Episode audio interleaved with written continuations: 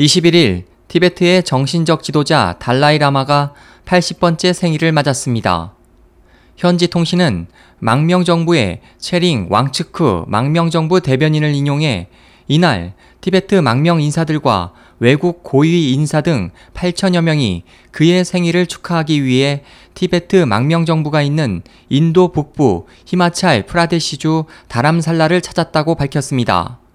통신에 따르면 이날 축하연회는 마이시 샤르마 인도 문화관광부 정무장관과 키렌 리지주 내무부 정무장관, 나밤 투키 아루나찰 프라데시 주 총리 등 여러 인도 정부 인사가 참석했고 달라이 라마는 방문자들에게 감사를 표하며 종교 화합과 자비의 확산을 위해 계속 일할 것이라며 구십 번째 생일에도 다시 와서 축하해주기 바란다고 말했습니다.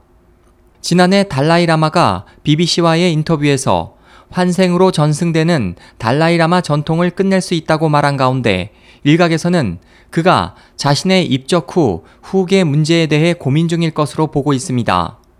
그것은 달라이 라마가 천구백구십오 년 당시 여섯 살이었던 겐둔 치아키 니마를 티베트 불교계의 제이 인자인 판첸 라마의 환생으로 인정했을 때 중국 정부가 그를 집에 억류시키고 기알첸 노르부를 판첸 라마 환생자로 선출하도록 한 것과 같은 일이 자신의 혈통에도 벌어질 수 있기 때문입니다.